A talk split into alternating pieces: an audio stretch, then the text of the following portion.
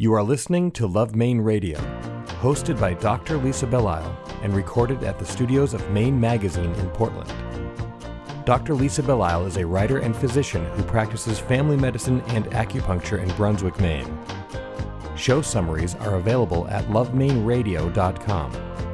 Here are some highlights from this week's program. Girls are starting to think of themselves as both scholars and athletes. Um, that they are, you know, just as important as the boys' sports are. It is interesting how those things, when you're young, you don't, you're not thinking about what influences are causing you to take a certain path. This is Dr. Lisa Belisle, and you are listening to Love Maine Radio, show number 215, Youth Sports, airing for the first time on Sunday, November 1st, 2015. How do we help children develop a love of physical pursuits without overwhelming their growing bodies with strict training regimens and early competition. This has become an important topic of conversation as information continues to surface about the long term impact of concussions and repetitive injuries. Today we speak with Rich Smith and Carrie McCusker, two seasoned coaches and educators, about keeping young athletes safe, healthy, and happy. Thank you for joining us. Love Maine Radio is brought to you by Apothecary by Design. There was a time when the apothecary was a place where you could get safe, reliable medicines prepared by experienced professionals with a focus on you and your unique health concerns. Apothecary by Design is built around the forgotten notion that you don't just need your prescriptions filled, you need attention, advice, and individual care. Visit their website, apothecarybydesign.com, or drop by the store at 84 Marginal Way in Portland and experience pharmacy care the way that it's meant to be. Experience chef and owner Harding Lee Smith's newest hit restaurant, Boone's Fish House and Oyster Room, Maine seafood at its finest. Joining sister restaurants The Front Room, The Grill Room, and The Corner Room, this newly renovated two story restaurant at 86 Commercial Street on Custom House Wharf overlooks scenic Portland Harbor. Watch lobstermen bring in the daily catch as you enjoy baked stuffed lobster, raw bar, and wood fired flatbreads. For more information, visit theroomsportland.com. I always enjoy spending time with people that I know socially or for other reasons and having the opportunity to bring them into the radio show and have a longer conversation with them. The individual before me today is Rich Smith. He's someone that I know well. He's a fifth grade teacher at Yarmouth, where he's been coaching sports, three sports a year, for about 30 years. And for 27 of his 30 years, he's been the head coach of the Yarmouth girls soccer team. Rich, you're a bit of an institution. Yeah, I have been doing that for a long time. I think it was maybe three years ago, my first um, parent night at the with the Yarmouth girls soccer team, and I was at one of the parents I had coached um, when she was in high school, and that was a little, you know, a little re- revelation for me to be coaching somebody I coached daughter because it's been 27 years. I'm the only Yarmouth girls soccer coach. There's never been a girls soccer coach before. I was I started it, and then I've been there for 27 years now. So it's kind of cool, and I do still enjoy it thoroughly. I was talking to my sister Adele about the girls soccer program, and we both remember when Yarmouth didn't have a girls soccer program at all. You either did field hockey or cross country. Those are the two sports when we were there. So my sister Amy and I did field hockey, and my sister Adele originally did cross country. When the girls' soccer team came along in its first year, Adele decided that she was going to be on that original girls' soccer team. It was a big deal to start a sport from nothing. Um, I, I, remember I, I actually went to college and played football. My first year out of college, I, I uh, coached football at Deering High School, and then I got a teaching job in Yarmouth and they said they needed a JV boys soccer coach. So they hired. I said, "Well, I could try, but I don't really know that much about it, and I, I could use some help." And the head coach said, "Oh, don't worry. We we heard you're pretty good with kids, and we can take care of the rest." So I did JV boys soccer for three years. Um, had no idea what I was doing or how to do it, but you know, learned a lot from the coaches and the kids.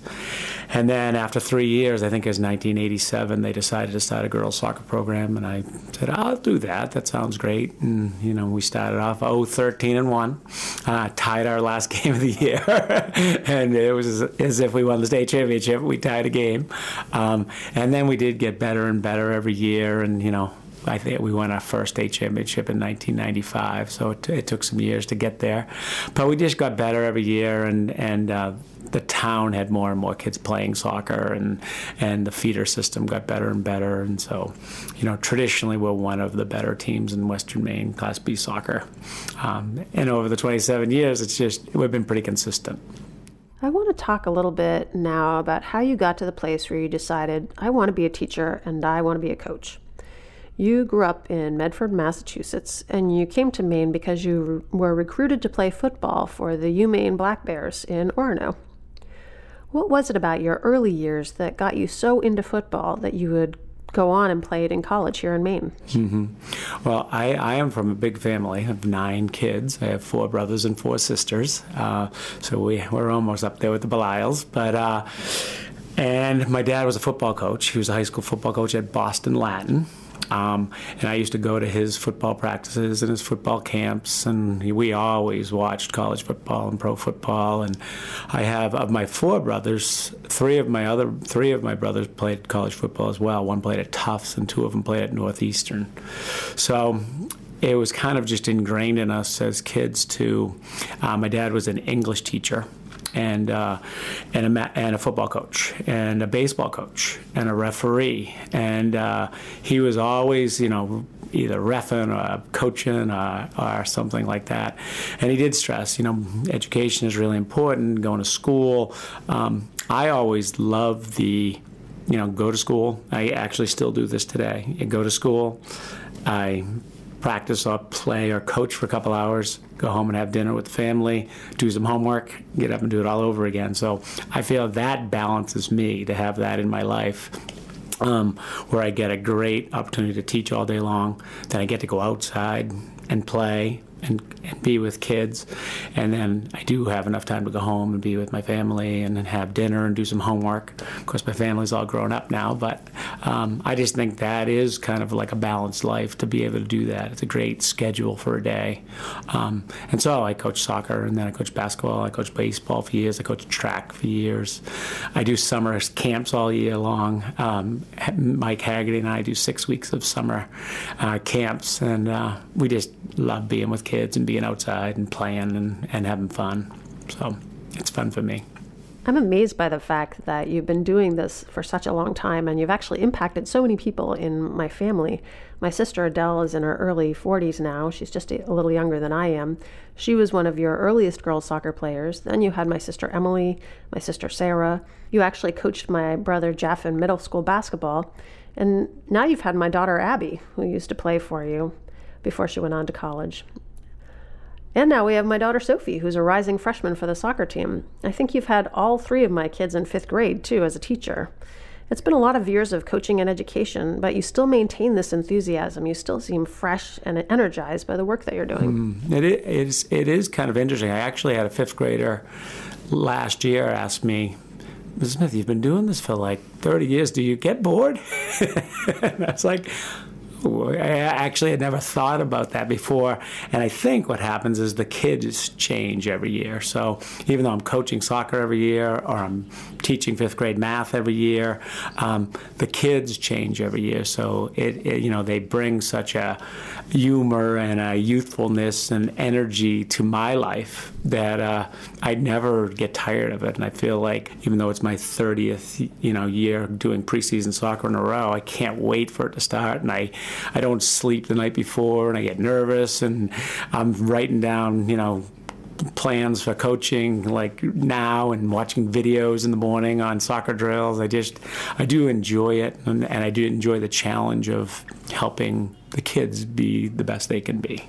Middle school seems like a really interesting time. Um, not only do we need our kids uh, fifth through eighth grade to learn things like reading, writing, arithmetic, and all the basics, we also need them to learn how to be social. They're trying to understand how to interact with their peers and with their teachers. They're just getting to a place where they're starting to change classrooms and really do things like um, they're going to be doing them in high school. I've always thought that one of the things you, as a teacher, brought to the table is your ability to help kids with that socialization aspect of school. Mm. Well, I think my background, my, my dad was a real strong disciplinarian, and he didn't seem to make, to me, to make learning fun he was a great guy, and I loved him. Um, and then I went to Catholic school with all nuns, and you obeyed the nuns. You didn't learn because you loved learning, and you didn't behave because you thought it was right to behave. You learned because the nuns scared you into learning, and uh, and uh, you did what you were supposed to do because they were watching all the time. And uh, I always felt like boy, even when I was a student, like, like, school could be much more fun than that, and learning could be much more enjoyable than that. And as I've you know learned to be a good teacher and a good coach, I've always kind of kept the, you know, if it isn't fun or it isn't enjoyable, they're not going to want to come back. They're not going to want to learn, and that's just how I learned. If it wasn't fun and enjoyable, I struggled with it, and when it was fun and enjoyable, I tried to do better at it. Um, so I think that in in fifth grade, I definitely want their day day to be memorable. I want them to want to come back tomorrow. Um, I want them to love learning. And I've talked to them about responsibility versus being obedient. You know, when you're responsible, you do the right thing because it's the right thing. When you're obedient, you do the right thing because somebody's watching.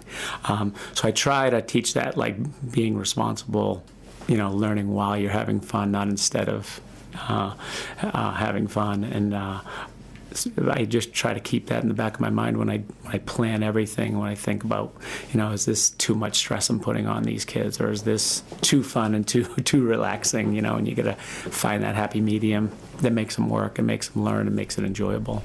We know much more about learning styles than we once did maybe 50 years ago. We know that there are some children who are more visual, some are more auditory. We know that some children have a higher level of emotional development, and some have a higher level of kinesthetic or physical development. Has that knowledge changed the way that you approach teaching? Yeah, I think it has. Um, I think knowing that kids and adults learn in different ways and have different strengths and different weaknesses does make you want to change and adapt um, lesson plans and and activities. Um, I think again, you know, I think the balance word keeps coming up, but uh, I think you know, just because they have a strength in visually learning doesn't mean all right, let's not teach them the other way and not give them a little bit of of something else. Um, but we do do a lot more differentiation these days in class, and we know where they're at when they come in in the morning and say, all right, I can bring this kid to this level. And I know if I challenge this person a little more, he's going to get a little more, or she's going to get a little more out of math class or science class today. Um, so we definitely we work as a team too in, in, in Yarmouth in our school and school system, and we try to bring everybody's best thinking and best practice to the table. Um, so it's not just one person saying, oh, "I think this is a good idea." Anymore. It used to be that. Um, now we kind of learn from each other. I have a great fifth grade team that I work with, and there's three of us to do math and science, and we work together on okay, what's the best way to you know reach all these kids today, and, and all the different learning styles, and you know there's a lot a lot of computer work that we do, um, but we definitely try to mix it up so they get a variety. One of my favorite topics is sports, specifically sports and children, and I know that this is one of your favorite topics too. I love that we have great opportunities for our kids because I want our kids to be healthy. I want them to learn how to socialize and feel successful in the field. I want them to build lifelong skills. And you have 30 years of doing this as a coach, but also as a player. As a football player at the University of Maine, is there a way that we can find a balance and not go too far in one direction? I'm thinking about kids that play three seasons year round basketball, year round soccer, year round baseball. I've had children that have done this. What are the drawbacks to doing this? What are the pluses? What are the minuses? Yeah, I mean, it is, it's really difficult. I think it's really difficult for parents to know where to draw the line and where to say no we aren't going to be able to do this but you can do this. Um, and you know kids are starting to specialize in, at a really young age and, and at seventh grade they say i want to be a soccer player and that's all i want to do is play soccer and i'm going to join the elite soccer team um, in seventh grade. And and they travel all over the country and they spend thousands and thousands of dollars and you know all kinds of stuff can happen when that happens. And i don't i don't i personally don't think it's good. I think being able to play a whole bunch of different sports being able to play some that are just for fun um, some that are team sports some that are individual sports um, usually if you're a great athlete by the time you're in junior, senior in high school, if you think maybe I want to play in college or, or beyond, I think that's an okay time to say, you know what, I'm going to focus on my school and soccer or my school and hockey because um, I want to go to college and play it. Um, or, um, but other but other than that, I think when kids start joining and playing year-round sports, they overtrain, you know, certain muscles, and they get prone to injury.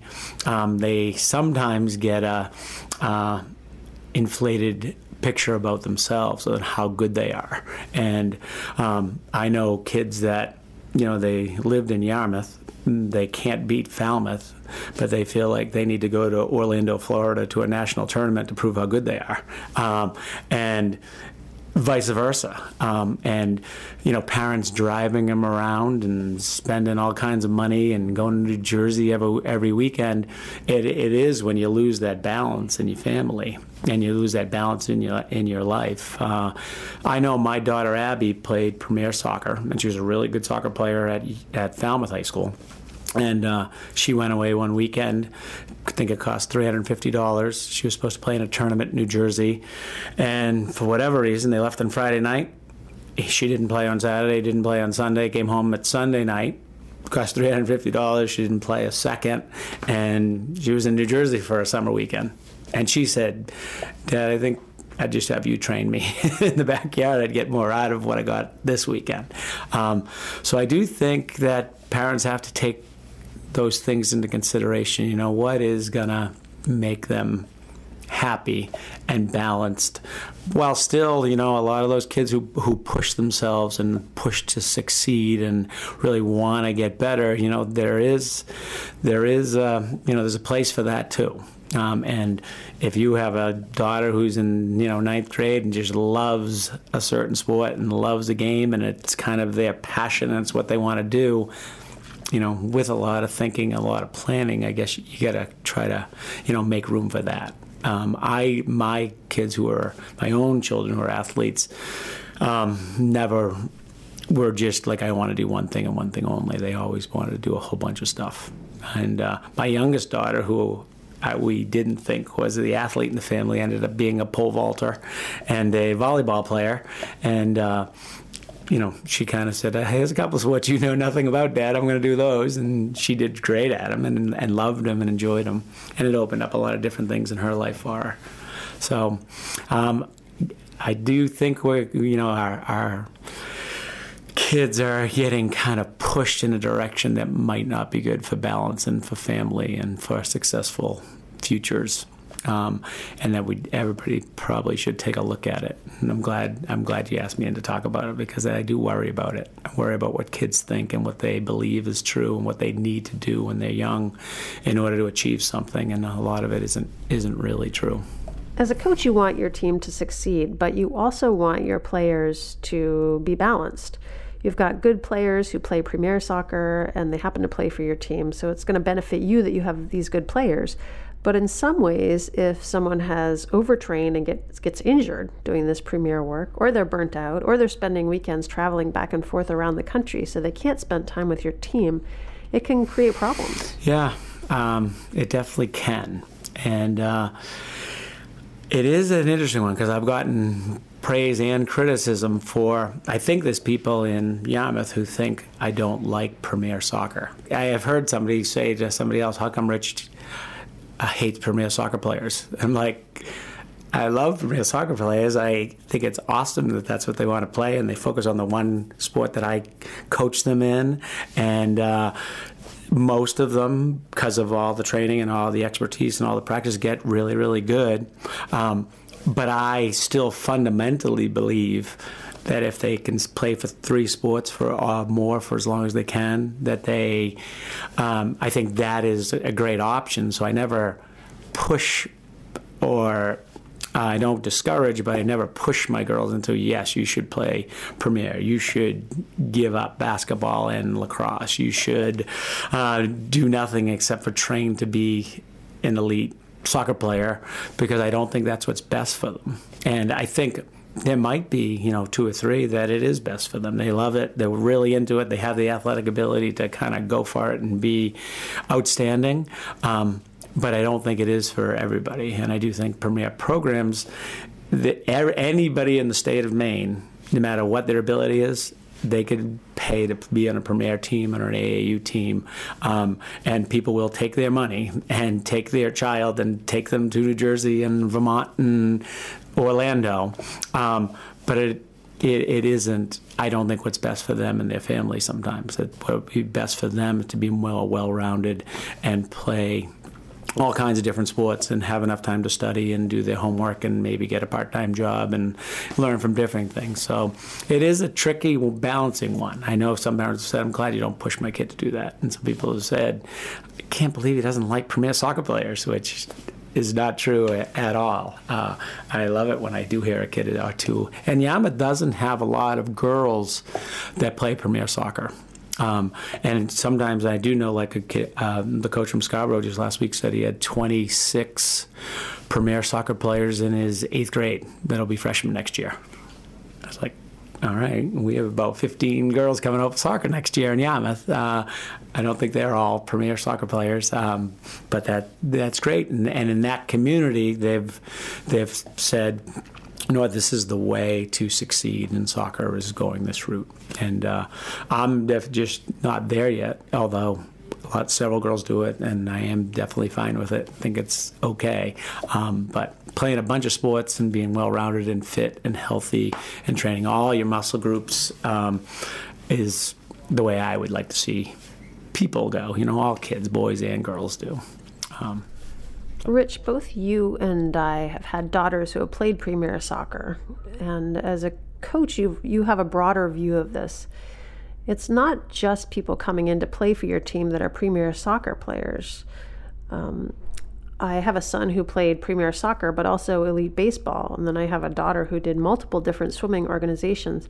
So I think you and I can agree that there are really benefits from doing this higher level of play. There are great opportunities. You get a chance to socialize with people outside of your town, you get a chance to experience different coaching styles, and you get a chance to compete with people from different states. But it also can be really expensive, really all consuming. And, and I guess my worry is always that when I'm on the sidelines and I'm listening to the parent of a soccer player or lacrosse or hockey or whatever team their kid is on, um, who spent a lot of money to send their kid to these um, places and to be part of this elite team. Sometimes it sounds like they feel like they're not um, getting enough of a return on their investment and it's sometimes it feels like maybe um, they hope that their kid will be able to play more for the local team but there's no guarantee there and i feel like this must be a tough situation to be in as a coach it is. It, it's tough. It's tough for the coaches because a lot of times, you know, those kids and, and those parents have been told how good they are, and how much better they are than somebody else, and then they get to their high school team, and they, even though they start for their U14 team, which is all freshmen, and it's a team in the state, and then they can't play for the varsity Yarmouth High School team, you know, they think it well it must be because the coach doesn't understand. It isn't that usually they don't see that their daughter maybe isn't good enough. Um, so it makes for um, you know it makes it challenging, and that's been a challenge you know, off and on over the years. I, I did put down one of the questions you asked is where places in Maine that you love the most, and, and Yarmouth is one of them. I do feel like you know, Yarmouth school system and Yarmouth, you know, coaching staff and Yarmouth kids kind of they get it in general, and uh, I do. You know, I'm very proud to be a teacher and a coach in Yarmouth, and I do feel like, you know, in general, the majority of the kids and parents do get it and they do understand, um, and that that's you know probably why I've remained there for so long. I just I, I love the community and uh, I do love what they stand for. Um, and I think there's some wonderful, great parents and role models and and unbelievably great kids in Yarmouth, in, including your children. You know, they're just so much fun to coach and work with, and uh, very creative. And you know, it comes with some challenges always, but just uh, it's a wonderful place to coach and work. Um, but there are everywhere there's, there's challenges and there's there's some things you that need some explaining. That's for sure. Sometimes I wonder if people understand that every year you have to create a team out of a group of individuals. You're coming up with a new combination of kids who need to work together. Sometimes you can be really great as a standout soccer player somewhere else, but when you come back to the town team, you need to be able to interact with other individuals. And that's its own skill set, I think. I think so too. Um, I do feel like I have stressed over the years the, the, team concept of, you know, everybody on the team is important and everybody matters. And I don't feel like we have kids in Yarmouth that think I am the standout, I am the star. Um, we wouldn't be here without me. I don't think there is um, much of that on the on the teams that I've coached, and uh, I try really hard to, you know, create an environment which is warm and friendly and family-like, so that you know, you know, the most important thing is that we have a great experience together learning how to play soccer and how to win and how to lose and how to, um, you know, get through a season, you know, in harmony, and a lot goes into that. And then it's like, oh, so when things are bumpy and when things go bad, how are we going to handle it? And teaching kids and adults and learning yourself and what do you do when things go wrong because you know there's going to be some stuff that comes up in the course of a year when you're working with 40 high school girls and 80 or more high school parents and you know athletic directors and administrators and teachers and um, so stuff's going to happen that isn't so great and it's like so how do you handle that you know what are, what are you going to do what's next you know and you worry about the next play or the next event or the next thing not what just happened. Um, I think it's really important. And creating a team atmosphere and believing that everybody's important and everybody buying into it is very important to me. And I think it works most years. And I try to get it to work most years if I can. Rich, you started coaching a number of years after Title IX brought women and girls into the sports arena. You've had the opportunity to coach girls and coach boys. You have a son and two daughters yourself. Um, what have you noticed about coaching girls' sports that makes it different from coaching boys' sports? Um, I do feel like, you know, girls' sports have come a long way. I do feel like girls are starting to think of themselves as both scholars and athletes, um, that they are, you know, just as important as the boys' sports are, um, that they train just as hard and uh, care just as much about sports um, as boys do, and it didn't. It wasn't always that way.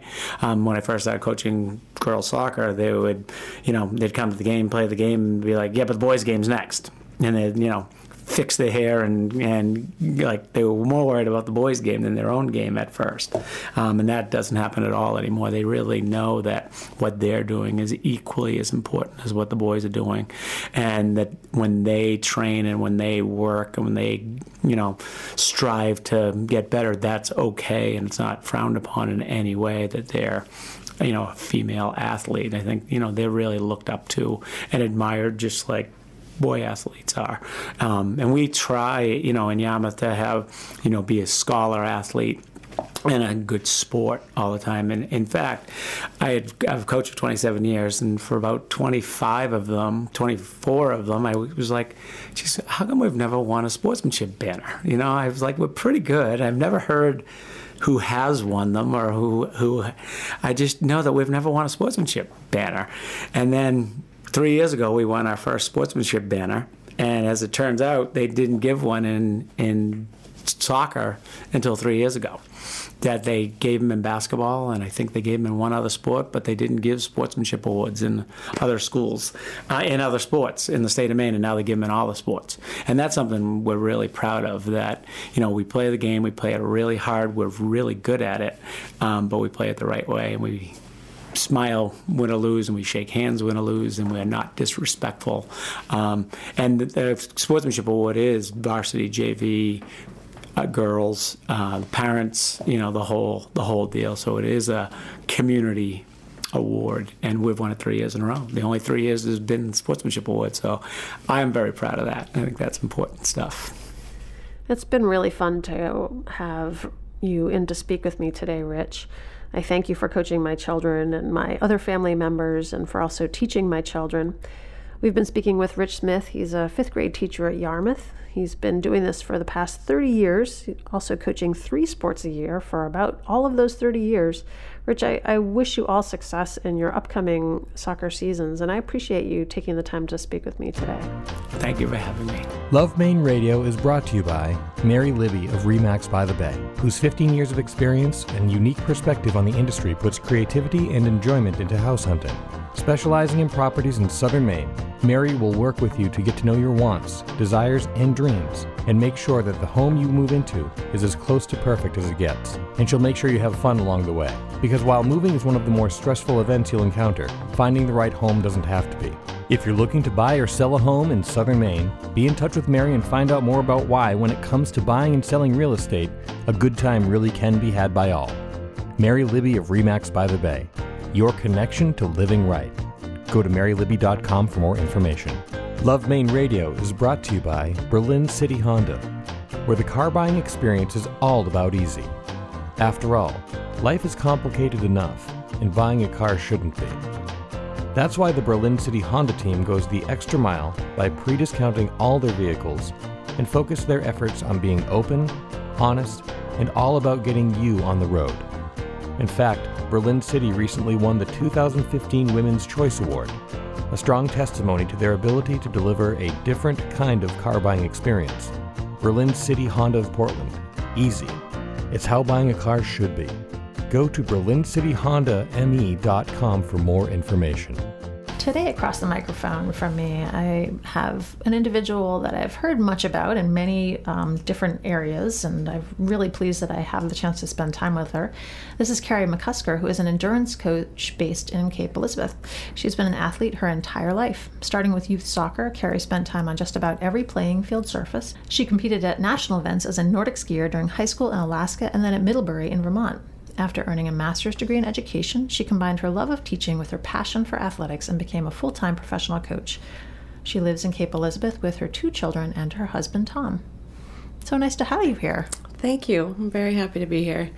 I must tell you that your name has come up in multiple times. We had Linda Banks on the show, and she was mentioning that you coach her. And um, I know kids that you've coached in um, Ultimate Frisbee. So I was like, who is this Carrie McCusker person? we have to bring her in. She's so amazing that everybody well, loves her. And so here you are. Thank you. And I'm I'm very glad that you're doing what you do because you must be doing a good enough job that people are really inspired. That's good to hear. And now that we've given you that, we're, we're you know, we are going to humble you a little bit and just sure. go back to your beginnings. So you've been playing since you were a kid. I have, yes. I know I, I one of my earliest memories was playing soccer, and I played soccer my whole youth.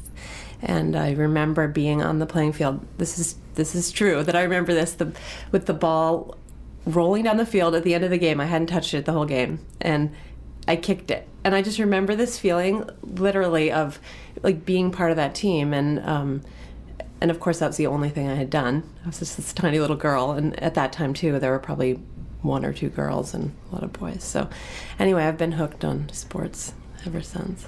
And where did the ball go after that? I think the game was literally over. But just the fact that I think it was it. rolling, and I got like one touch, and then the game ended. But it, to me, I remember that moment of kicking it. So, yeah. Well, that's pretty great that that is your memory. That that that that like, oh, I touched it. There's the ball. That's so as opposed to, well, I remember when we won this game or we won that game or right, right. I think I was. I mean, I was pretty small, and I knew you run around the field and you kick the ball, but yeah, it was. It was a. I mean, it must. It stuck with me, so it's something. So, where did you grow up? I grew up in New Hampshire until eighth grade, and then I was in Alaska. So, tell me about that because when I was growing up, I'm, I'm around your age, and when I was growing growing up in Maine, there wasn't a lot of girls soccer. Yeah, so that is interesting, and I only reflected on that later in life. Like, what what was it that I was exposed all the way through? And I do have to give some credit, I think, to my parents and my dad, who often was the coach. So he, um, I mean, I got involved obviously really young, and and I, I mean, I remember playing basketball briefly, probably third grade, and um, again, it was like two two girls and all boys. But I don't remember ever like thinking about that aspect of it. I was it just was what it was. So there were camp, soccer camps and teams and everything. So yeah. Well, see, that's like the opposite of my experience when I was young. I think I was in third grade, and I have this vivid memory of being one of like two girls in the entire um, gymnasium at the Yarmouth Elementary School playing basketball. And I was so overwhelmed by all these balls flying at me and the fact that I was the only one of two girls. I, Right. I just left and I never came back. Yeah. But maybe if my dad had been there, right. you know, saying like, "Hey, this is normal. It's fine. Just pick up a basketball. It's no big deal." Right. Maybe it would have been a completely different experience. Right. That's possible. Yeah. I know. I. It is interesting how those things, when you're young, you don't, you're not thinking about what influences are choo- causing you to take a certain path. So. So, how did your family end up in Alaska? So my dad was an environmental engineer consultant and had an opportunity to open a branch of the office he was working for in Anchorage, Alaska, and he took it. And I could say that I was not very happy. Yeah, that's tough as an eighth it was grader. awful. Yes, I was going into eighth grade. It was it was horrible. Now I can look back and say that it was a an experience that changed who I am for the better. At the time, yeah, eighth grade, it was horrible. No, I have a child who's going into high school, and if we had talked about moving her during middle school or even now, she would Right. not have felt very positive about that. No. So, how did that become an experience that changed you? So first, it was it was literal culture shock. I mean, I, I moved from a tiny town in New Hampshire to Anchorage, Alaska, which is actually a city, and even though it is Alaska, there are seven high schools in this city. You know, so it's it's big. There's it's a it's a school with city issues, so that was a bit of a, a shock. And then, I mean, it really took me like one year to sort of find friends and find my way around and then then it was completely fine so uh, but i think you know i was when you're different in some way it, you adapt i don't know you're sort of an outsider for a little while so i think that probably changed me a little bit and how you know what i mean? Like i didn't have the same friends i started all over so i don't i wouldn't say that i reinvented myself but it was a it caused me to change as a person. And then um, geographically i mean i was in alaska then so that's where i started skiing and and the other thing about high school in alaska um, they're very well funded because of the oil money so i took japanese and german and i mean there's they had tons of courses the sports are well funded the facilities are beautiful so it's a really great place to be in that regard That's actually fascinating. I had never Isn't thought it? about that at all. right because I know that over here, and you've been a Nordic coach, it's Nordic skiing um, is very well loved here in Maine, and we now have the Maine Winter Sports Center, so it's gotten a lot more attention than it ever did. right But it's not. I wouldn't consider it overly well funded. no i mean it just lost funding right didn't they have to find new funding They did actually. Yeah. So I no, no, it definitely not. And I mean, look what's happening in schools. What's getting cut or attempted to be cut are sports and extras, right? Art, you know. So no, that never happened there. I mean, we used to go. I for ski practice, we would literally go out of the building and ski. and then there were lighted trails because it was dark. The sun set at, you know, two. So we would go ski right out the door. So it was amazing. So Nordic skiing is a very um, is an interesting sport because we all think of it as a highly individual sport, which it is. Right. But there's also a very strong sense of team You know, Definitely. you're it's it's dark, it's cold. You finish, it's late. Definitely. Um, if it's like an afternoon practice, because I've done this, I know I've been there. You've been there, yeah. yes. You know, you get on the ski bus. It sounds like you didn't have to get on a ski bus, but you know. but we did to go to races and things, so Okay. I, I appreciate the bus. Yeah. Yeah, so and and you actually have to find some camaraderie with these other people Right. who have just basically stripped down to their, you know, their know. skivvies to go out and ski on the course. Completely right. I mean, I think early on when I started skiing there, I um, I liked riding the. I mean, I liked the team. I don't think I I did it because I mean I liked to ski, but it was really about being with my peers and being on the team because it was a great it was a great team. And then I think eventually, as you get into the sport, you start to be more passionate about the sport itself. But yeah, high school sports like it's a lot about being on the team and being with your friends. Well, did that help you as you were coming in as an eighth grader? Did that help you to have this love of sports, to have been a soccer player, to be a without a doubt. I got on the soccer team. I actually was a gymnast when I moved there. I got on the gym. They had a gymnastics team. I got on that team. Um, I ran and yes. So yes, I was a three-season athlete, and definitely you find your friends, right? I mean, I think that's a big. I really do think that's a big part of sports for youth, being part of a team, and you've had that experience too. Like, it, it's a good thing. I do love that part of things. I think that when it, my um, all of my kids, my two that are now in college and the one that's starting high school, it really it is very important um, who their teammates are. Right. You know, they've made fast friends with people that they've been with over the years. Um, they actually, I, I know that there are people who have switched from one sport to another because their friend went to a different sport. Right. And that's completely outside of the control of parents Right. which is interesting because youth sports has very much become about parenting in some ways. Unfortunately, yeah, yes. So you have a couple of kids. How old are your kids? Uh, 20 and 16. So what's your experience with youth sports been? Um, I, my, both of my kids ended up playing ultimate, so they're both playing high level ultimate now, and um, which is a sport that has grown a lot. But my daughter played soccer all the way through, and lacrosse, and um, and my son he swam, so competitively they both swam. But I, I think they dappled a little more in different sports and didn't. I feel like there was a lot of pressure. I mean, they, they, when you're cutting kids from a soccer team at age 11, I think it's ridiculous, personally. So I, um, you know, and I also remember like I, I let my kids. I mean, I let them choose somewhat what they wanted to do, and I think that they need to have some free time. So I guess I'm not a big advocate of the year-round, you know, soccer going through the winter, unless they're really, really passionate about it and that's all they want to do. I mean, but I feel like there is a parental push to get your kids into these things, and I don't know, time goes by really fast, and then you look back at it and think, okay, you know, where are we now? Like, was that was that a really good thing through your entire childhood, or wasn't it? You know, did we have time to do other things, or so? I don't know. I feel like, I mean, I, I also see in the sports science that it's not a good thing to specialize when you're really young. And how many of those kids are going to go on and be Olympic soccer players or, you know, not very many. So you have to be doing it for the love and the passion of it.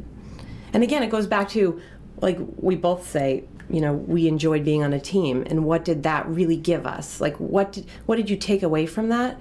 And that's what I want my kids to walk away with. Like and you want them to be healthy and fit and you know to care about living well, but you know, you don't care do you really care if they won or you know in the end.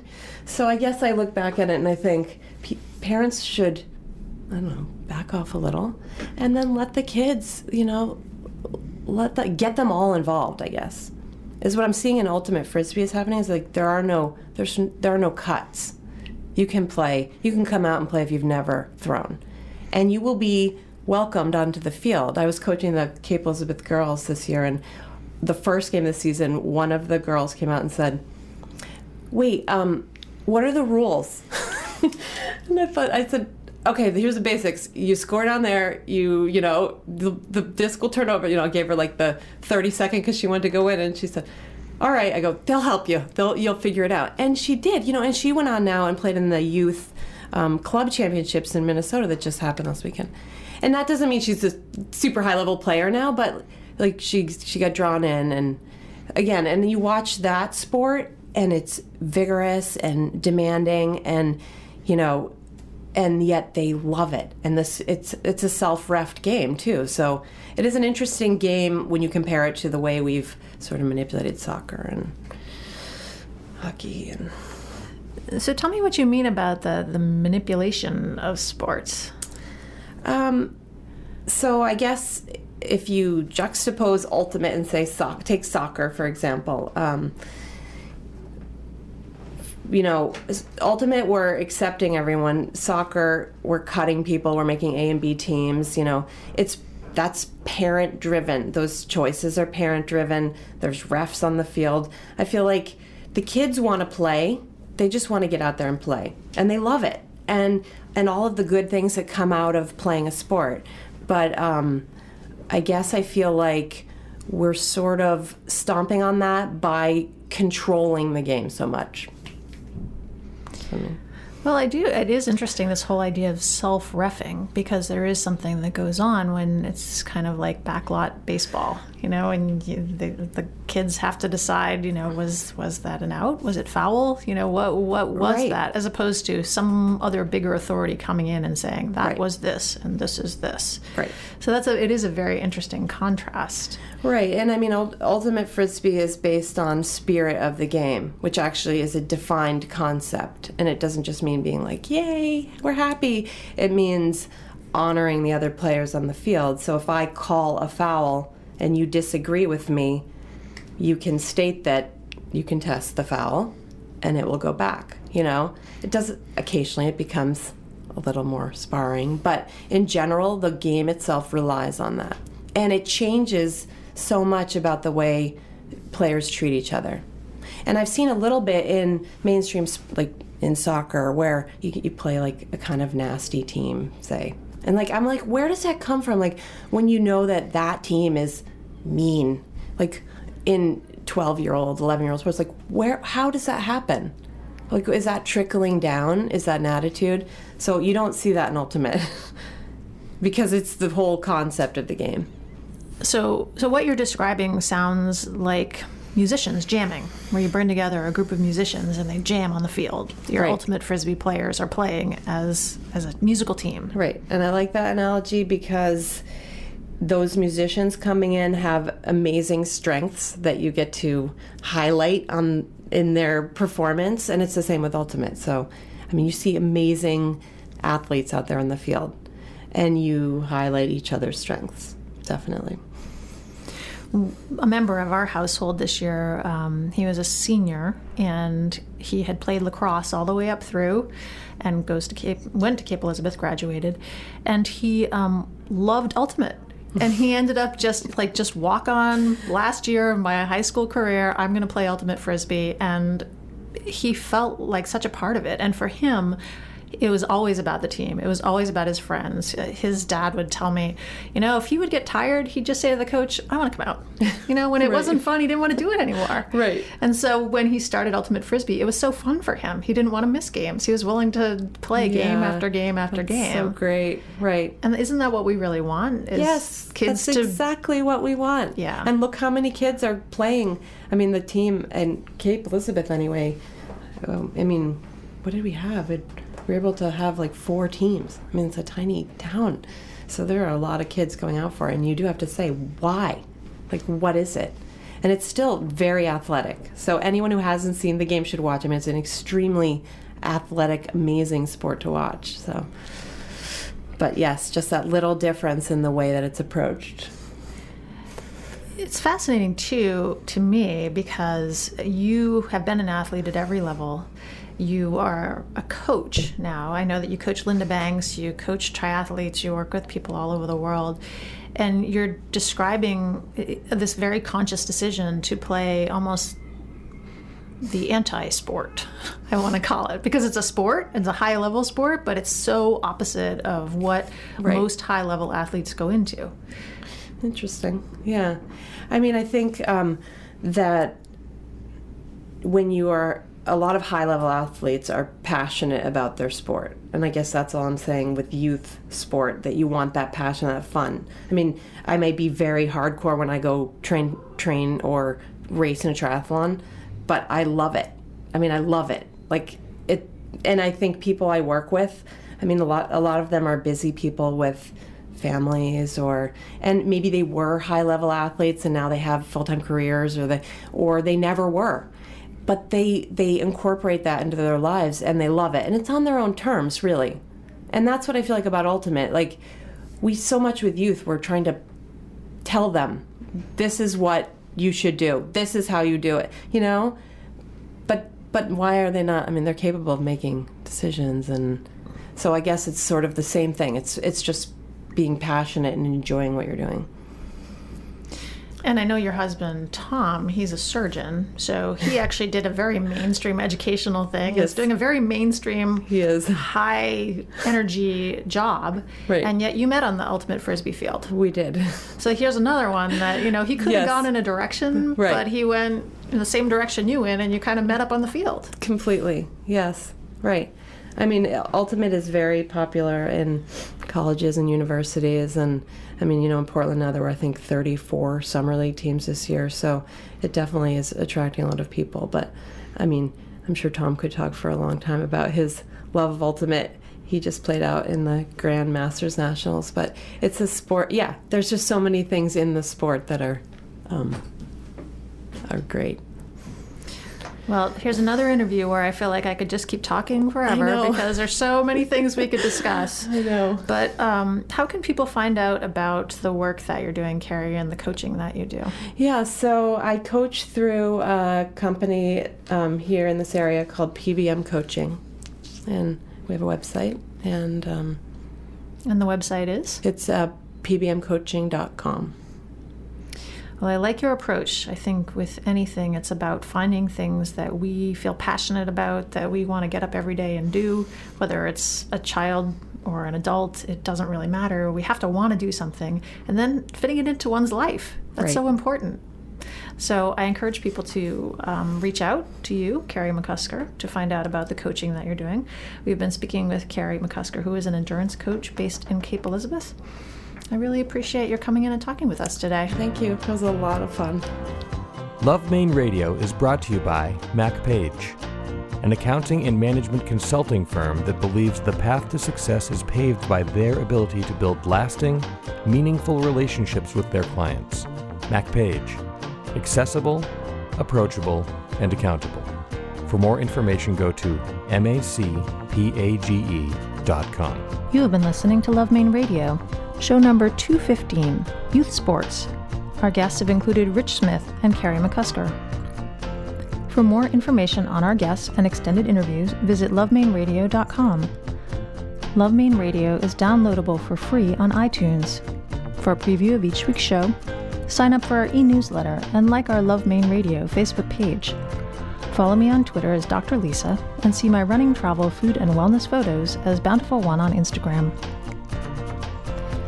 We'd love to hear from you, so please let us know what you think of Love Maine Radio. We welcome your suggestions for future shows. Also, let our sponsors know that you have heard about them here. We are privileged that they enable us to bring Love Maine Radio to you each week. This is Dr. Lisa Belisle. I hope that you have enjoyed our youth sports show. If you like what you've heard, please subscribe to our podcast and take a moment to give us feedback on iTunes. Thank you for allowing me to be a part of your day. May you have a bountiful life. Love Maine Radio is made possible with the support of Maine Magazine, Berlin City Honda, Boone's Fish House and Oyster Room, Mac Page, Mary Libby of RE/MAX by the Bay, and Apothecary by Design. Audio production and original music have been provided by Spencer Albee. Our editorial producer is Kelly Chase. Our assistant producer is Emily Davis. And our executive producers are Kevin Thomas, Susan Grisanti, and Dr. Lisa Belisle. For more information on our hosts, production team, Maine Magazine, or any of the guests featured here today, visit us at lovemaineradio.com. We leave you with the song San Antone by the Ghost of Paul Revere, followed by So Long by Spencer Albee.